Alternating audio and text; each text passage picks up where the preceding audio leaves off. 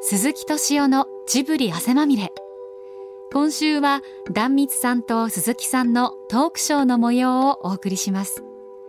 これは9月23日に行われた東京国際ブックフェアでの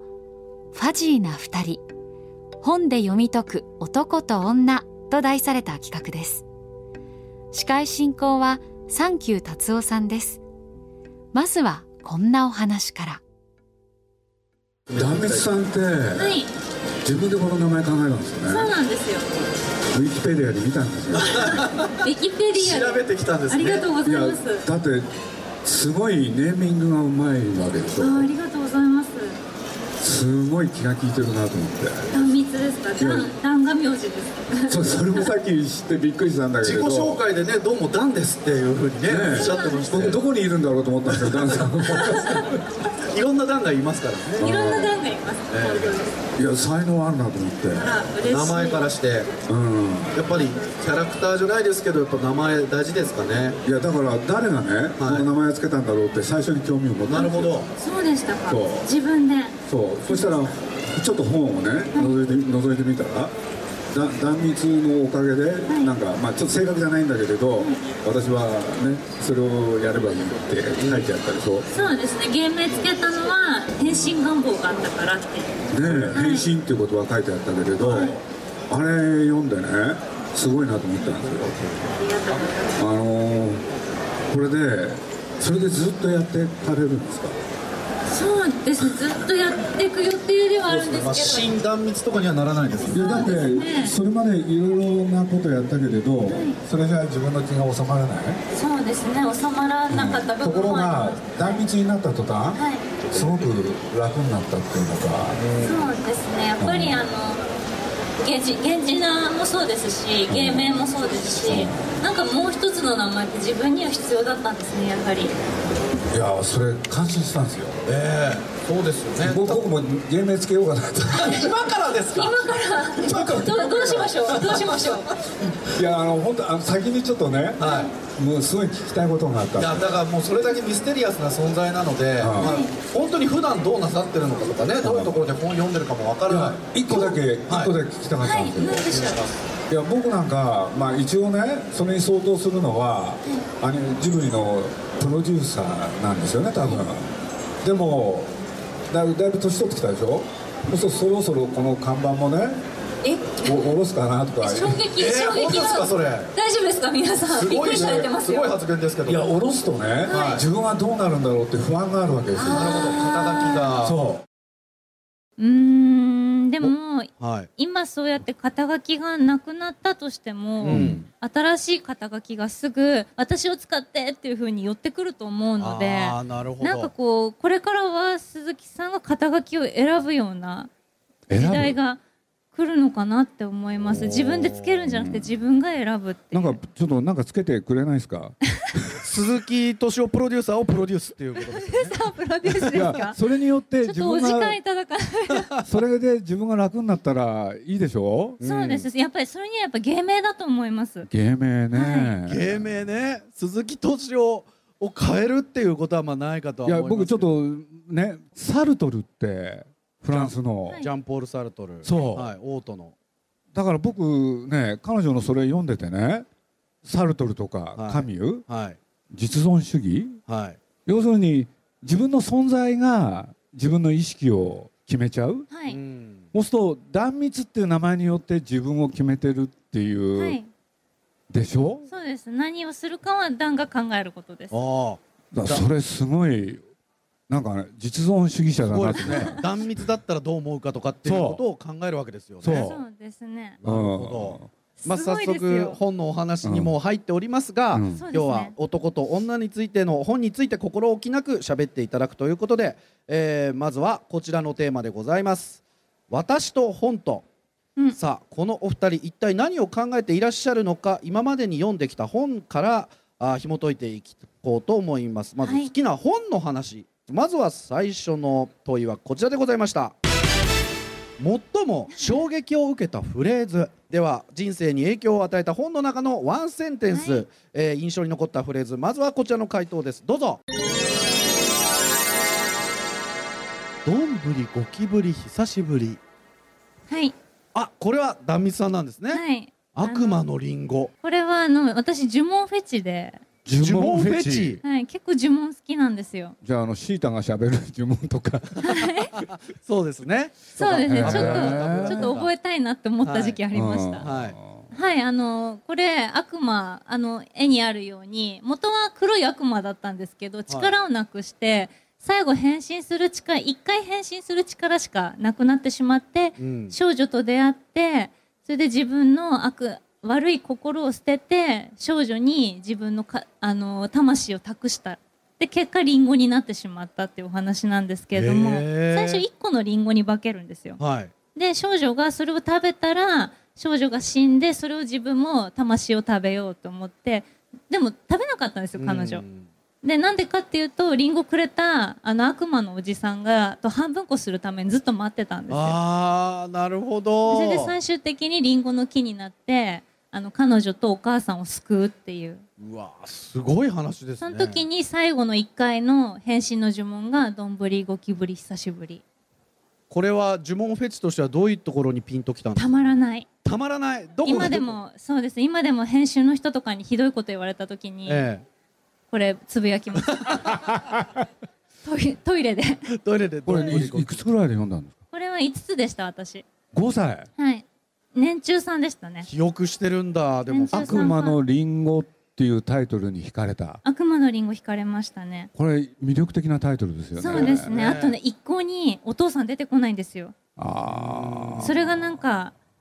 なんでしょうね自分の中でも両親揃ってるのにこの子ってって思ってそうですねやっぱり家庭環境みたいなのもすごいショあのショッキングでしたお母さんあがーどこかに行っちゃってるとかお父さんは最初から出てこないとかっていうの何があったんだろうとやっぱ想像もかきたてられたっはていいうとこあろとで異国の話っていうのが一番衝撃でしたねなるほどね5歳ね5歳ででも児童文学が好きなんですよね大好きなんですうーん最近ハマってる呪文は何ですか安心アンコールワット安心アンコールワットはいそれはダジャレではないんですかいや安心アンコールワットよって言ってこうやると彼女は安心するっていう、なるほどはい、 自分も言ってます呪文フェチはい呪文フェチチなんですさあ続いてえー鈴木どう敏夫あプそうロデューサかーフレーズのなんですねフレーズあーこちらでございます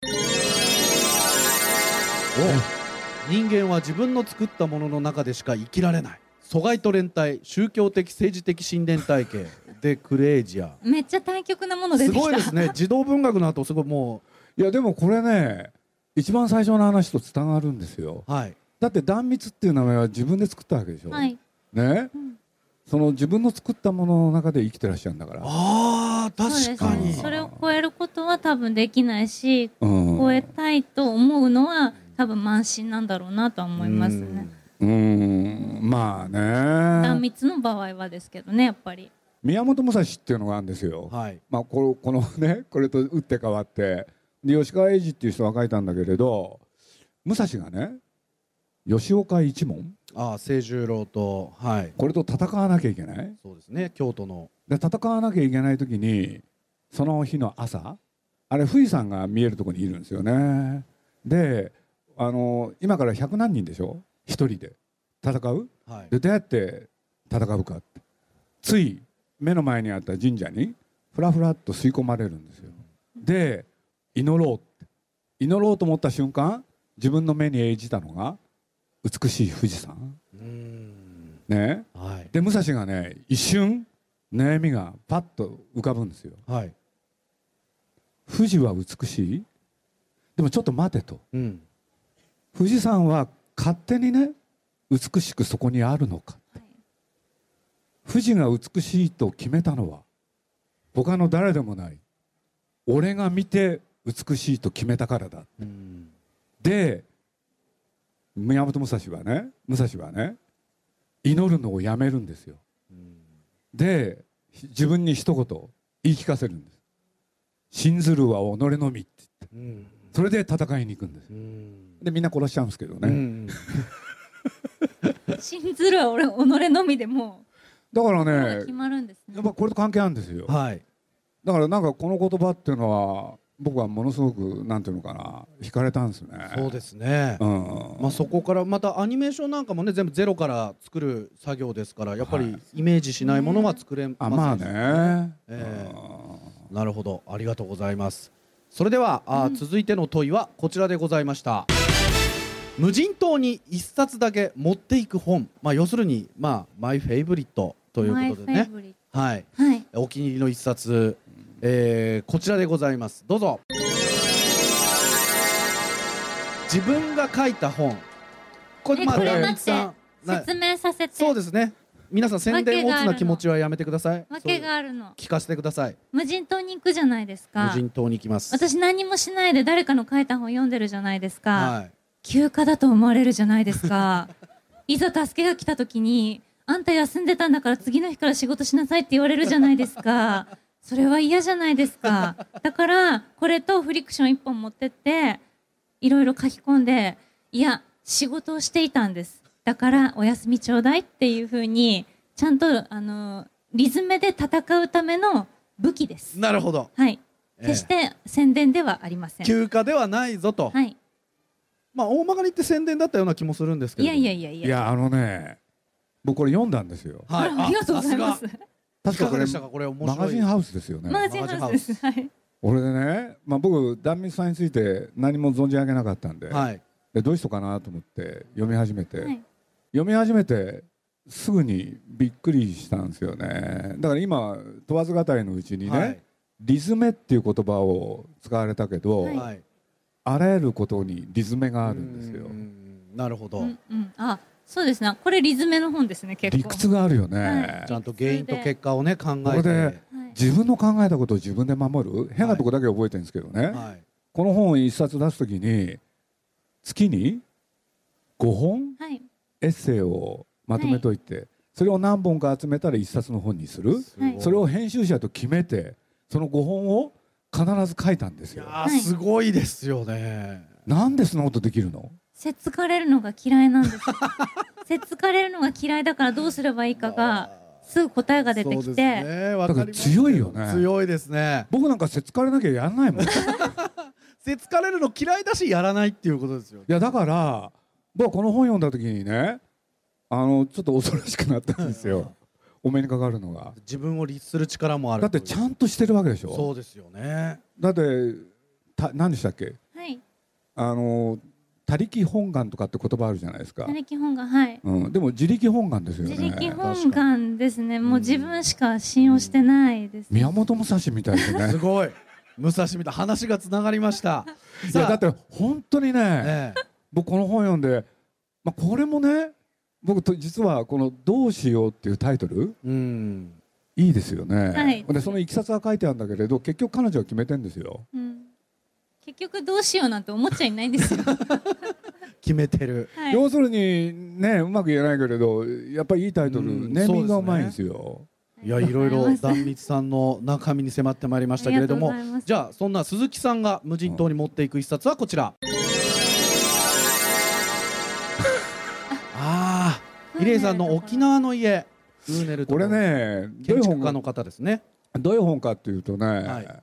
あれなんですよまああの今でこそそうじゃなくなっちゃったけれどもともと沖縄の家ってねはい全部木造ではい。で建て方が全部決まってたんですよね、うんうんそうすると玄関にあの屏風みたいなのがあって、うんはい。ねなんかねその家と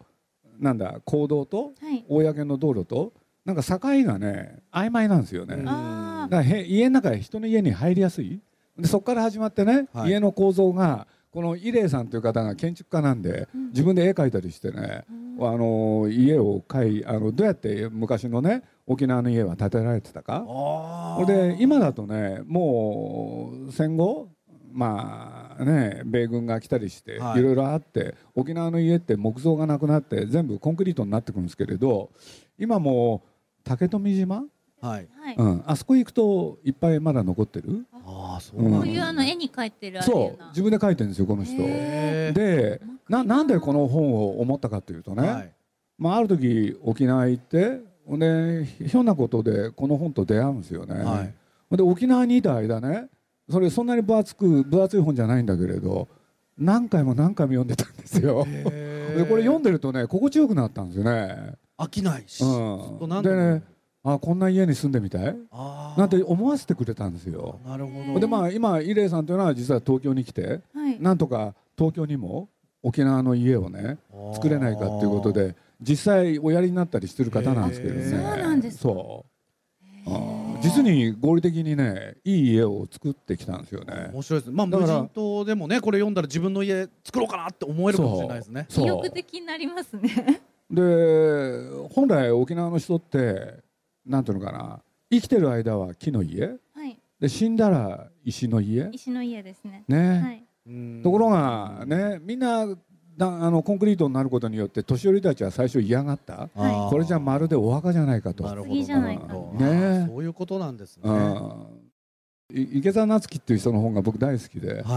ほんでまあ「レッドタートル」っていうのはね今ちょうど映画でやっててほんでそれを絵本をねちょっと出したくなったんですよというのは絵が素晴らしいんではいでこの池澤さんにね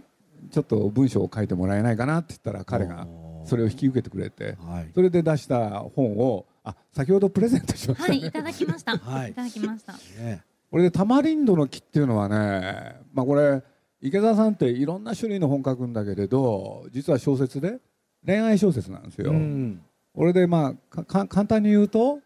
要するに今恋愛が成立とするとしたら昔だったらね家同士が仲悪いとか、はいそういうものがあってそれを克服するっていうのはテーマだったんだけど現代では男女それぞれの生き方の違いあうーん価値観なるほや生どき方の違いはいだからこのねヒロインの方はね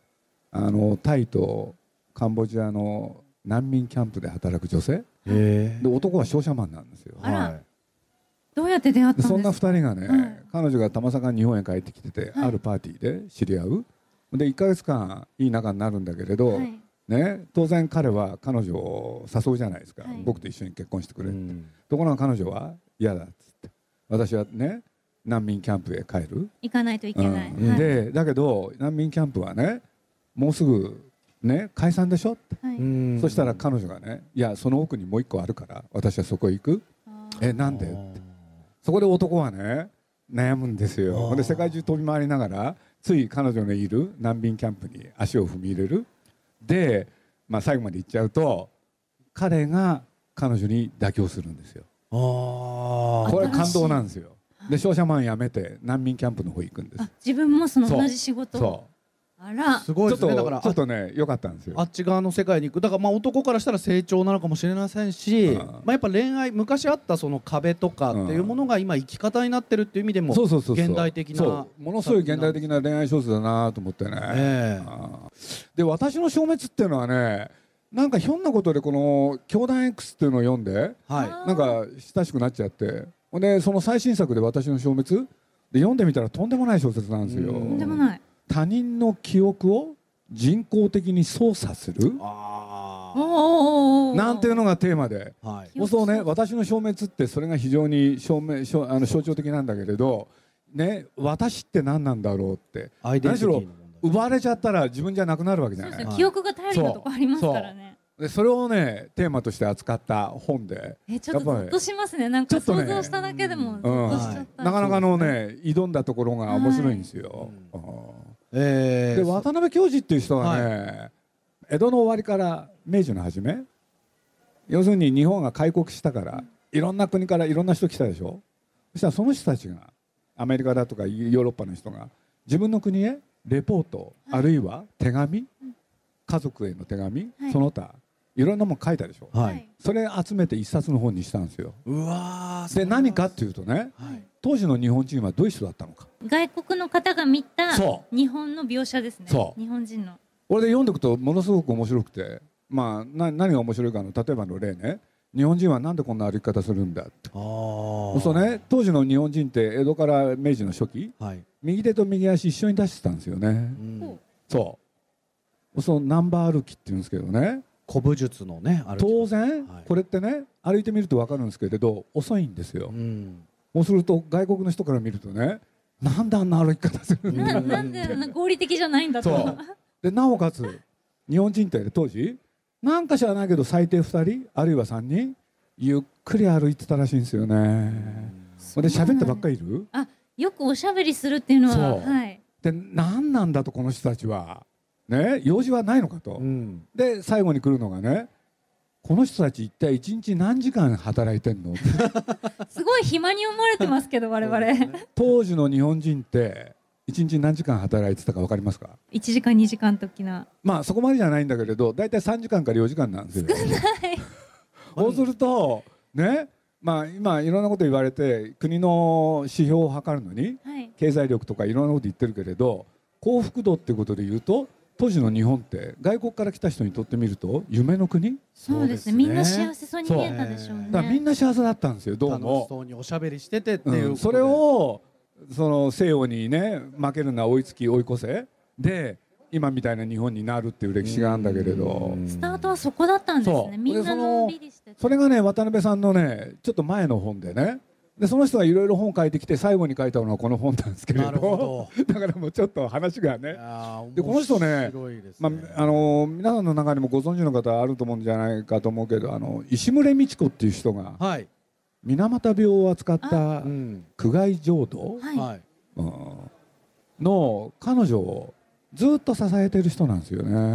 そうなんですねうえーんよよ見たことあります空外浄土って。私あの教科書であ教科書で。学校で私それ習った気がしますあの水そうなん俣だ病の手記みたいなそうであすそうか年齢的に言うとそうなんだね。はうん池澤さんがね戦後日本文学でねこれだけ読まなきゃいけないって言ったら空外浄土であると。ああ石村さそうなんんではいあでも覚えてんだ。はい。あの記憶力医療のお仕事をさすすがるのでやっぱ思い出深いですあーねなる今ほど昔ちょっと医療のお仕事してたんで、そうだよねはい、さあそして最後が又吉直樹さんの夜を乗り越えるこれもねちょっと又吉さんと会うことになって。はい、はい俺でこの本を見つけてえーその時読んだんですよねつい最近なんですけれどで最初は小説入門いろんな人に小説で教えるのかなと思ってたらはい、ねえ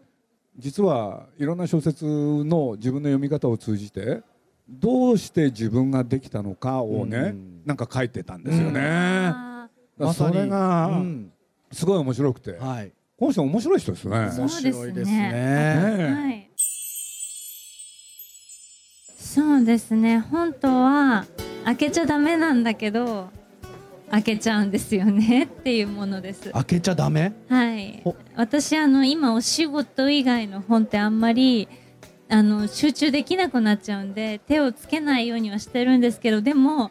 やっぱり閉じられてる本から醸し出される誘惑ってすごいんですよだかららいつまでもその誘惑にこう酔いしれていたいなっていうのが正直なところですいつまでもこれはもう読んだらもう絶対眠れないんだからやめときゃいいのに開いちゃうんですよ熱帯魚図鑑とかをやっぱそういうの が熱帯魚使い熱帯魚図鑑は大好きなんで熱帯魚飼ってるんで うん開いちゃうので私にとってはそういうものですもう魅力的なそれ魅ぐらい力的な悪友友ですね悪友はい遊ぼうぜあいいですねみたいに言ってくるようななる友ほど達なんだ。悪友です悪友小説は書かないんですか。小説実はこの間オール読み物で短編を出しましたやっぱり書くんだ。はい面白かったでしょそうですねただあのお題があったんでお題に沿って書けたのでそれは良かったですでも自由に書いたら面白そうだようね。ーんゼロからはちょっと難しいかなってやってみますやってみてます ってやった方がいいですかね 本読みながらそう思ったんですよ。この人書けんだなと思って。ほんで本当は書きたいんだなと思って。うん、そう思いま した。意欲はもちろんありますけどね楽しみにしておりまはすいありがとうございさあまそすじゃあそういうことでって。あ、僕あはー僕は大言変わない。はいそうです大変鈴木さんにとっておいや願だいしますけどやっぱり同じですよね。まあか一言で言えば本がないと生きていけない。はい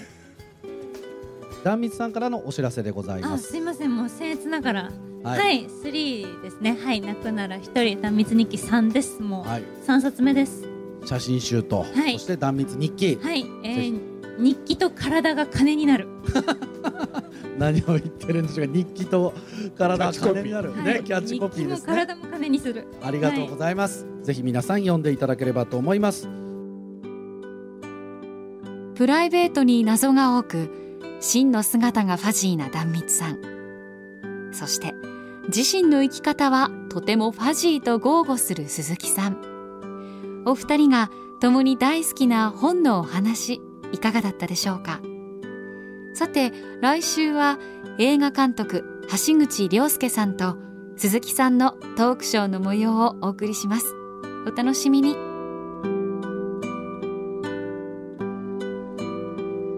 鈴木敏夫のジブリ汗まみれこの番組はウォルト・ディズニー・スタジオ・ジャパンローソンアサヒ飲料日清製粉グループ au ブルボンの提供でお送りしました。